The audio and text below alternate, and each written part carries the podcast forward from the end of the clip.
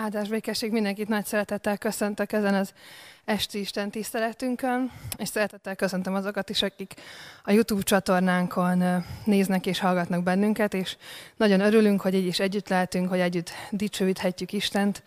Ez az esti alkalmunk, ez egy dicsőítős alkalom, ahol gitárral kísérünk modern énekeket is, és énekeskönyvi énekeket is, egy kicsit közvetlenebb hangulatot szeretnénk teremteni, és így vagyunk együtt ezen a kert nevezetű alkalmon.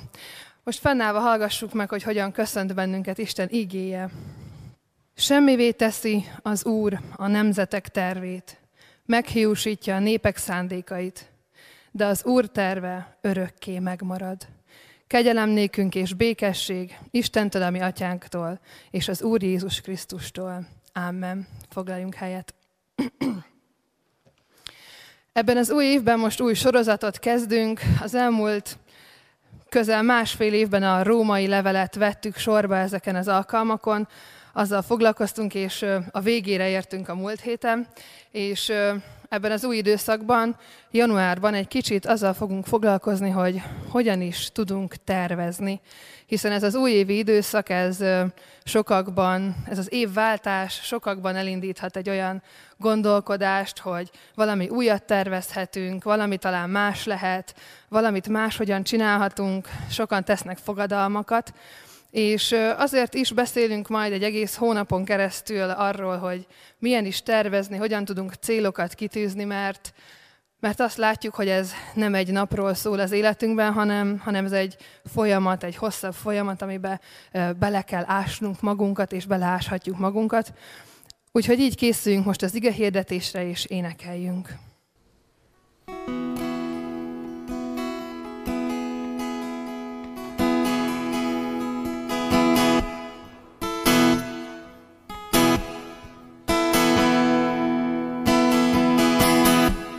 Megváltó, szabadító, borból felemeltél.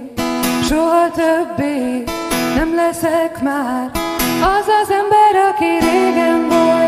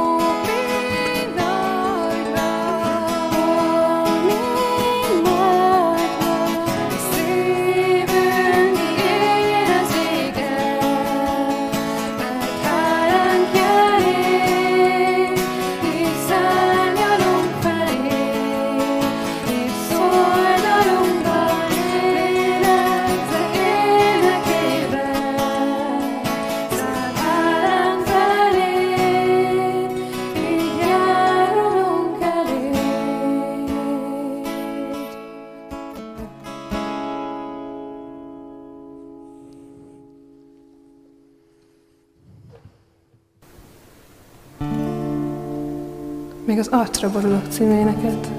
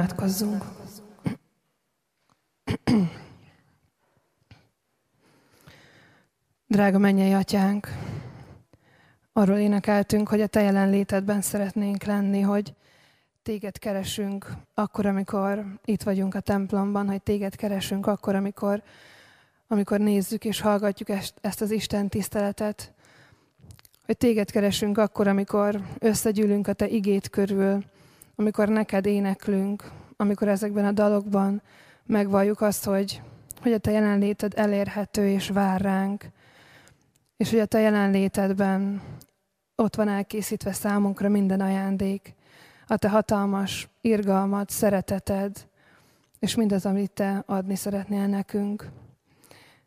És ezért vagyunk most itt, hogy a te jelenlétedből kapjunk valamit, hogy megérezzünk valamit, és ez a jelenlét, ez olyan, aminek nem szabhat határt semmilyen bennünk lévő gondolat, érzés, nem szabhat határt neki a távolság, vagy mi magunk sem.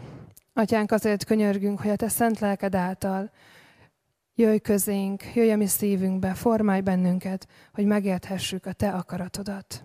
Amen. Isten igét Jeremiás könyvéből olvasom, annak a 29.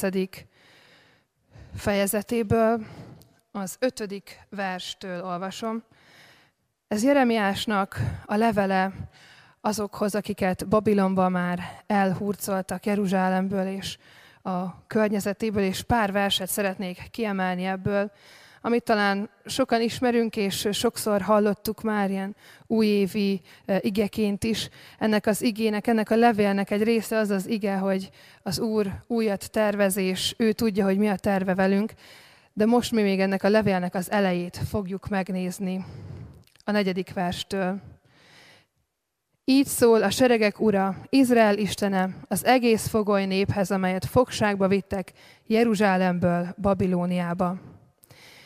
Építsetek házakat, és lakjatok bennük.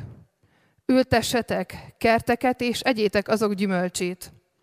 Házasodjatok, szülessenek fiaitok és leányaitok. Házasítsátok meg fiaitokat, és adjátok férjhez leányaitokat. Szüljenek azok fiúkat és lányokat, szaporodjatok, és ne fogyjatok. Fáradozzatok annak a városnak a békességén, ahova fogságba vitettelek benneteket, és imádkozzatok azért a városért az Úrhoz, mert annak a békességétől függ a ti békességestek is. Ezt mondja a seregek ura, Izrael istene. Ne engedjétek, hogy rászedjenek benneteket a proféták és a jósok, akik köztetek vannak, és ne hallgassatok az álmodók álmaira. Mert hazugságot profétálnak nektek az én nevemben. Nem küldtem őket. Így szól az Úr. Amen.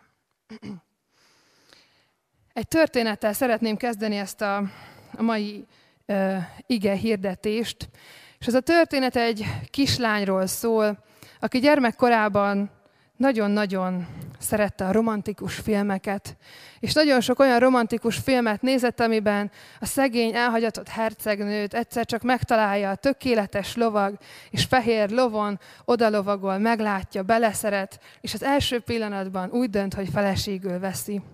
Aztán persze a király nem engedi ezt, és próbák elé állítja ezt a ezt a királyfét, de ez a királyfi még azokat is kiállja ezért a csodálatos hercegnőért. És ez a kislány nagyon szerette az ilyen és ehhez hasonló tündérmeséket, ahogyan talán ma hívjuk őket, a hercegnős meséket. És az anyukája mindig azt mondta neki, hogy ez csak mese, ez sose fog valóra válni, és főleg nem a te életedben. Hiszen te nem vagy hercegnő, te nem vagy olyan szép, mint ezek a hercegnők ezekben a mesékben és a filmekben. És a kislány, bár látszólag lemondott erről az álmáról, valójában a szívem még ott dédelgette azt, hogy egyszer csak megtörténik vele az, hogy odalép hozzá a szőke herceg, és egyből beleszeret, és az övé lesz, és boldogan élnek, míg meg nem halnak. Ez a lány felcseperedett, dolgozott, munkája lett, élte a szürke hétköznapjait, de a szíve még ott volt ez a vágy. És egyszer csak történt vele egy nagyon furcsa dolog. A metróban el akarták rabolni a táskáját. És ahogyan próbálta visszaszerezni, beverte a fejét, és elájult. És amikor felkelt, akkor megtörtént vele az, amit a szíve mélyén vágyott. Egy csodálatos, romantikus vígjátéká vált az élete. Lehet, hogy ismerjük azt a filmet, amit most röviden elmeséltem, és nagyon sok olyan film van még, amely ilyen és ehhez hasonló történetekről szól. Például a Hirtelen 30 című film, amit talán lehet, hogy többen ismernek, vagy a Neveletlen Hercegnő című uh, szintén film, ezek nagyon lányos filmek, tudom, de én, én ilyeneket nézek, úgyhogy ebből tudtam példát hozni. A Neveletlen Hercegnő című film, ahol az egyik napról a másikra változik meg úgy egy uh, amerikai tininyány élete, hogy kiderül, hogy ő egy egész országnak az uralkodója lesz, mert meghalt az édesapja, akit nem is ismert. És hát nagyon sok ilyen, ilyen filmet, történetet ismerünk talán, ahol egyik napról a másikra valakinek az élete olyan szinten megváltozik, és olyan történik vele, ami az ő nagy vágya. És az az igazság, hogy azért készítenek annyi ilyen filmet, mert szeretjük ezeket. És azért szeretjük ezeket nézni, mert mi is erre vágyunk.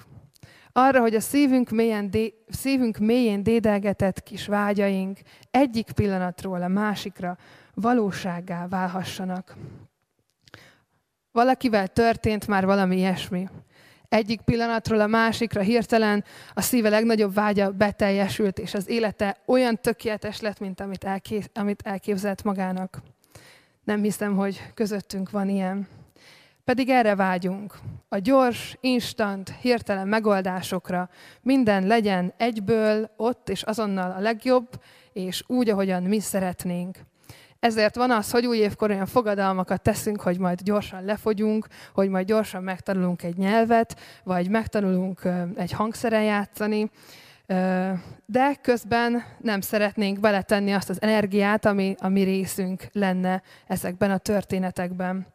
Nem szeretünk hozzátenni, gyorsan szeretnénk meggazdagodni, gyorsan szeretnénk valamit megtanulni gyors talpaló kurzusokon, de igazából mi nulla energia fektetést szeretnénk beletenni. Az ilyen tündérmeséket várjuk az életünkben. Azonnal akarjuk a változást, azonnal akarjuk azt, hogy minden jó legyen. És új év jön, új lehetőségek, új tervek, új gondolatok, akár új vágyak is lehetnek a szívünkben, amiket persze most is azonnal szeretnénk, és Ebben az évben reméljük azt, hogy talán majd most mindaz megvalósulhat, amit tavaly nem tudtunk megtenni. Hiszen a tavalyi év mindenki számára sok lemondással járt, sok akár rövid, akár hosszú távú álom, kicsit összetört. És ezen a mostani szilveszter éjszakán, amikor nem lehetett sehova menni, és nagyon csak kis létszámban lehetett összegyűlni, nem olyan nagy ünneplés volt, mint egy évvel ezelőtt, akkor is azt éreztem, hogy az emberek úgy gondolják, hogy ezen az éjszakán minden megváltozik, és most már, hogy nem 20-20 van a naptárba írva, hanem 20-21, minden automatikusan jobb lesz.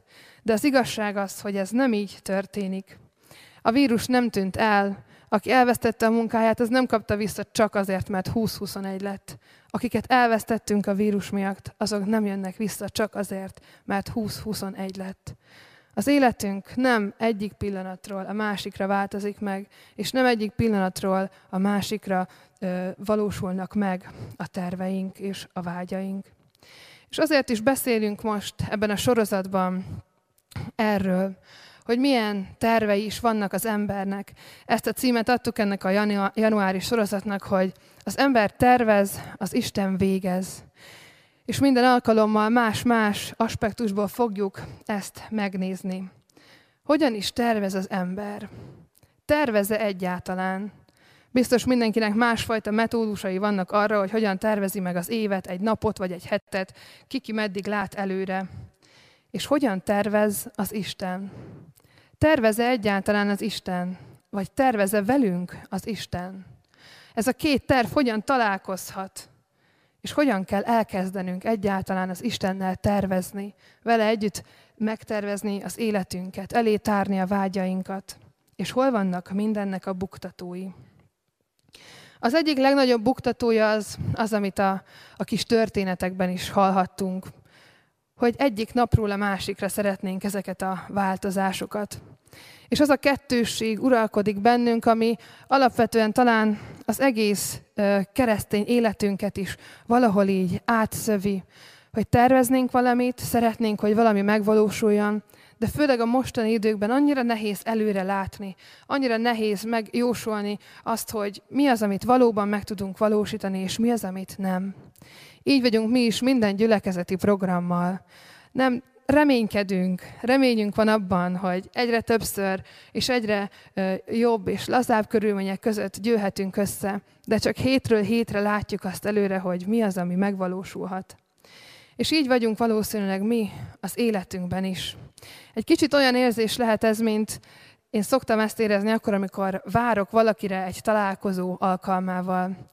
És amikor egy percet késik az illető, akkor azon gondolkodom, hogy ha most még 10 percet fog késni, akkor elmehettem volna a boltba tejért, ami bezárna, mire, mire végeznénk a találkozóval. De arra gondolok, hogy biztos nem fog 10 percet késni. Hát ki az, aki 10 percet késik egy találkozóról? Ezért ott maradok és várok. És amikor már eltelt hat perc, akkor azon kezdek el gondolkodni, hogy simán elmehettem volna a boltba, hiszen hat perc alatt is megjártam volna. Ez a kettőség az, ami valahogy jellemzi a mostani tervezésünket, hogy nem is tudjuk, hogy mennyi időnk lehet, hogy mennyi időnk van arra, hogy mit és hogyan is csináljunk. Mindent is szeretnénk, és mindent most és azonnal. Csak hogy amikor mindent is szeretnénk, olyankor a jövőben gondolkodunk. És amikor a jövőben gondolkodunk, és csak azt látjuk magunk előtt, hogy mi az, amit el szeretnénk érni, hogy milyenek szeretnénk lenni, mint ez a hölgy ebben a mesében, hogy ő egy romantikus filmben szeretne élni az életét, és addig úgy volt, úgy látszott rajta, hogy nagyon szomorú, amíg ez a romantikus rész nem következett a fejütés után. Mindig a jövőt várjuk akkor, amikor tervezgetünk, és csak a vágyainknak élünk. Mondhatnánk úgy is, hogy ilyenkor a jövőben élünk. De amikor így teszünk, akkor az itt és mostot figyelmen kívül hagyjuk. Pedig az itt és mostban is, akármilyen nehéz, akármilyen furcsa, akármilyen fájdalmas, mindig vannak lehetőségek. Mindig van lehetőség a, le- a fejlődésre, a céljainknak és a vágyainknak az elérésére. De az soha nem a jövőben van, hanem az itt és mostban. És azért beszéltem erről egy kicsit hosszabban, mert próbáltam bevezetni ezt a sorozatot is, és az a történet, az a levél, amit Jeremiás könyvéből felolvastam is, pontosan erről szól azoknak az embereknek, akiket itt elhúzoltak Babilonba, fogságba. Mert ez, ez a nép itt most úgy van ebben a levélben, vagy ebben az időszakban, hogy azt gondolják, hogy az Isten majd hamar kimenti őket ebből a fogságból. Sőt, sokan talán úgy is gondolják, hogy jogtalan az a fogság, amiben ők kerültek, hiszen ők hittek az Istenben, és próbáltak úgy élni, ahogyan az Isten szerette volna, de az Istennek a büntetése volt az, hogy őket elhurcolták, hogy Isten engedte, hogy ez a babiloni nép, ez leigázza Izraelt és később Júdát is. És elhurcolták őket, de úgy, hogy nem olyan foglyok voltak, hogy börtönben ültek mindannyian, hanem bizonyos területekre vezényelték ki őket, ahol ők azt csinálhattak, amit akartak. Az, azokban a közösségeikben, amikben őket oda összerendezték, azokban a saját uralkodóik hozhatták meg a törvényeket, és élhettek úgy, ahogyan szerettek volna. A vallásukat nem gyakorolhatták teljesen. És ez a nép, amikor oda terelik egy bizonyos részre őket együtt, azt gondolja, hogy majd jön az Úristen is, megszabadítja őket most, azonnal. Ezért elkezdenek nem csinálni semmit. Ott vannak a fogságban, nem rabszolgák tulajdonképpen, bizonyos dolgokat el kellett végezniük, de kaptak földeket, amit művelhettek volna, kaptak anyagokat, amivel építkezhettek volna, és ott voltak egymásnak. És azért írja Jeremiás ezt a levelet nekik, mert bár nehéz helyzetben vannak, de mégis azt mondja nekik az Úr, hogy itt most, ebben az itt és mostban el kell kezdenetek munkálkodni. Mert az Isten ítélte az, hogy most ezekben a nehéz helyzetekben vannak ezek az emberek. És három rövid dolgot szeretnék kiemelni abból, hogy mit is tanít nekünk ez a történet. Mert lehet, hogy nekünk sem ideális az élethelyzetünk, ahogyan ennek a népnek ott ebben a fogságban. Sőt, lehet, hogy kifejezetten úgy érezzük, hogy fogságban vagyunk, hogy valami fogva tartja az életünket. Lehet az egy kapcsolat, egy függőség, valamilyen nehéz, régi teher, vagy éppen a gyásznak a fájdalma. Vagy lehet az, hogy attól érezzük magunkat fogságban, hogy otthon vagyunk egyedül, hogy nem mehetünk ki, nem találkozhatunk a családunkkal, a barátainkkal. Ezek nagyon aktuális dolgok lehetnek. De lehet, hogy csak annyi a rossz helyzetünk, hogy nem vagyunk jó anyagi helyzetben, és folyamatosan arra vágyunk, hogy minél több és több pénzünk legyen. Vagy szeretnénk sokat elérni az életben, magasra jutni, de, de az itt és mostban azt sem tudjuk, hogy mi lenne a következő lépés ahhoz, hogy mi elérjük a céljainkat. Nagyon sok minden lehet az életünkben, ami megnyomorítja azt, ahogyan az itt és mostban vagyunk. Az a nehéz ebben, hogy szembenézzünk azzal, hogy az itt és most az nem mindig jó. Hogy az itt és most az lehet, hogy nyomorúságos, vagy nyomorúságosabb, mint amilyeneket korábban átéltünk. De anélkül, hogy nem tudnánk szembenézni azzal, hogy mi az itt és most, anélkül nincsen igazi jövőnk, anélkül nem tudunk igazán tervezni, anélkül nincsen fejlődés és nincsen előrejutás. És ez az egyik talán legfontosabb üzenete ennek a mai ige szakasznak, amiben Isten azt mondja ennek a népnek, hogy telepedjetek le, és kezdjétek el csinálni, amit csinálnotok kell, ott és akkor, ahol vagytok. És az a kérdése, hogy szembe tudunk-e nézni azzal, ami a mi itt és mostunk. Hogy meg tudunk-e állni az életünkben úgy, hogy nem a jövőben élünk, és nem azon aggódunk, és nem azt keressük, és nem csak azért teszünk valamit, hogy valami majd a jövőben legyen. Szembe tudunk-e nézni azzal, hogy mi van körülöttünk. Meg tudunk-e állni, tudunk-e őszinték lenni, nem hazudni magunknak és másoknak arról, hogy hogy érezzük magunkat, nem ámítani magunkat és másokat arról, hogy milyen munkánk van, hogy mi az, amit tudunk, milyen képességeink és eredményeink vannak. El tudjuk-e fogadni azt, hogy az itt és mostban olyan az életünk, amilyen. Mert úgy is mondhatnám, hogy addig az Isten nem engedi el a fogságból a népet, amíg meg nem érezte, hogy fogságban van. Ha nem vagy fogságban, úgy nincsen szabadítás, úgy nincsen szabadulás. Úgy hogyan emelhetne fel az Úristen, ha nem érzed, hogy lent vagy. És valahol ebből következik az is, amit itt is mond ez az ige szakasz ennek a népnek, hogy ott, ahol vagy, ott vannak dolgok, amiket megtehetsz, és amiket meg kell tenned. Az alapvető, egyszerű, életből fakadó dolgok. Építsetek házakat, adjátok férjhez a lányaitokat, és szaporodjatok és sokasodjatok. A Biblia első oldalain is ugyanez az áldás szerepel. Ez egy áldás az Istennek, hogy ezt bárhol, bármikor megtehetik. Amíg várunk a dolgokra, amíg várjuk azt, hogy a jövő beköszöntsön, amíg várjuk azt, hogy a nagy dolgok megtörténjenek az életünkben, és csak ücsörgünk és várunk, addig nem történik semmi. Arra hív ez az ige szakasz, és ez a második üzenete, hogy tedd a dolgodat. Akkor is, ha a körülmények nem csodálatosak, vagy nem ideálisak, nem álomképek, és nem a vágyott körülményekben élsz, akkor is van dolgod, és az Isten akkor is hív valamire. És lehet, hogy csak arra, hogy élj, és éldesz életedet, és műveld a földet, és tedd meg a környezetedben azt, amit meg tudsz tenni. De akkor is meg kell tennünk a dolgunkat.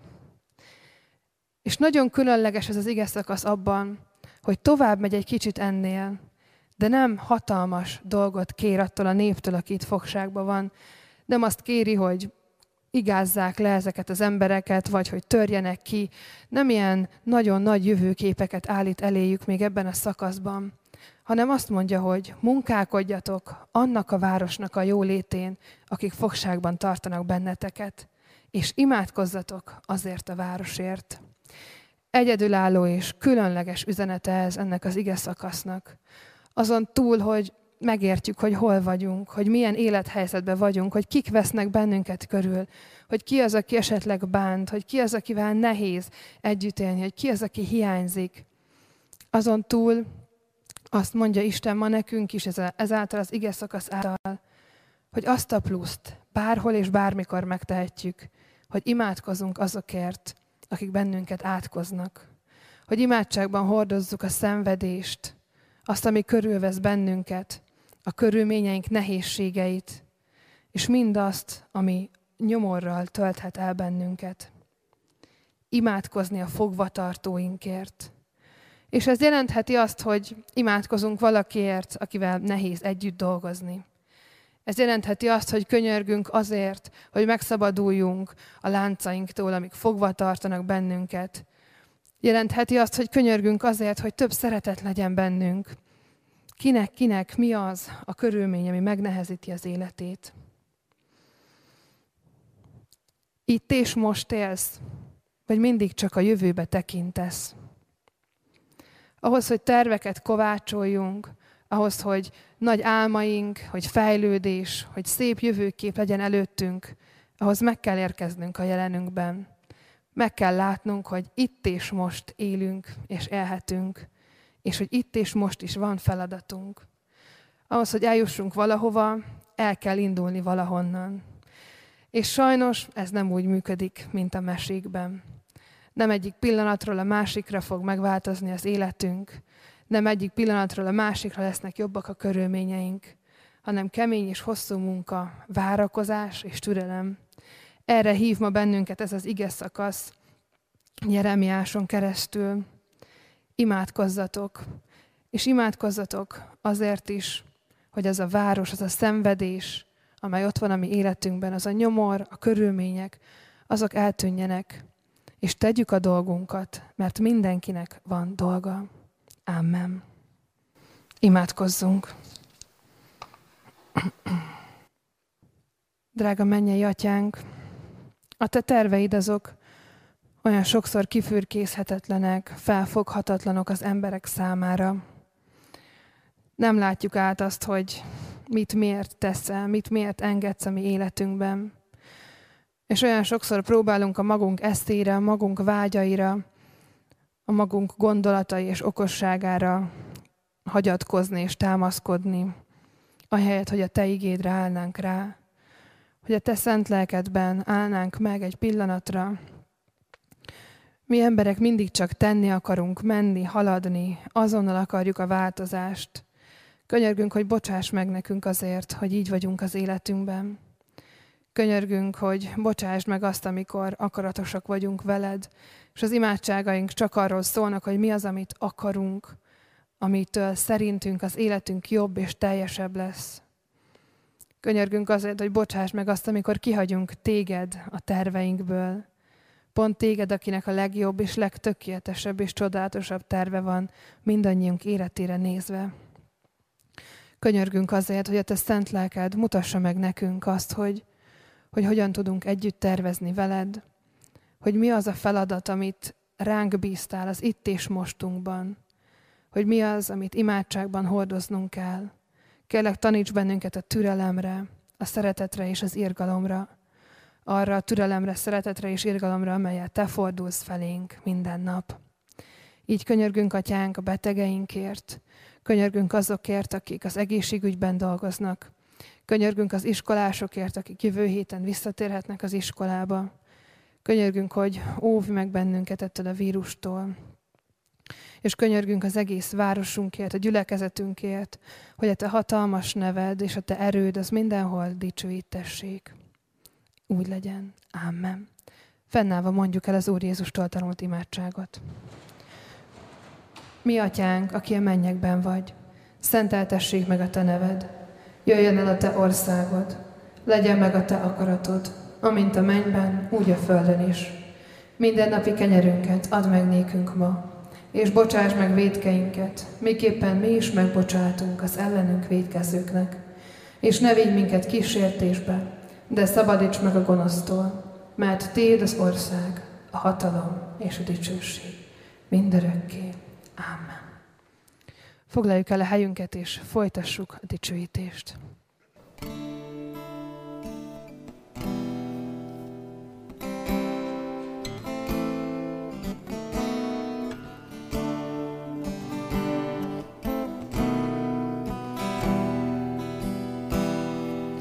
Ki Isten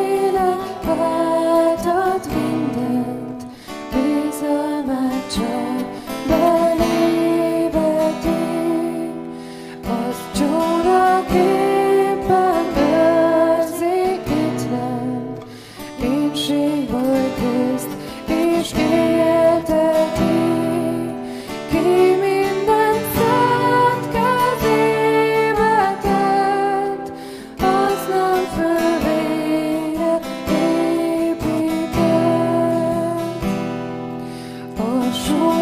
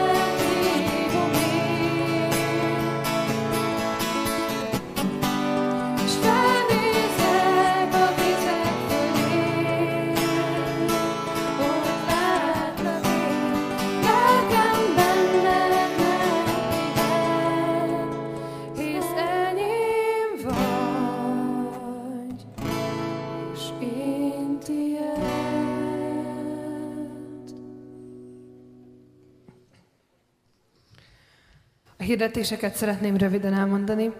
A fontosabb gyülekezeti híreket azokat a honlapon és a Facebook oldalon megtaláljuk. Egy ö, ifis hírt szeretnék elmondani, hogy jövő héten pénteken, 8-án online ifit fogunk tartani, és arra mindenkit, aki ifisnek érzi magát, azt szeretettel várjuk. Fennállva fogadjuk Isten áldását. A kegyelem legyen mindazokkal, akik el nem múló szeretettel szeretik a mi Urunkat, az Úr Jézus Krisztust. Amen.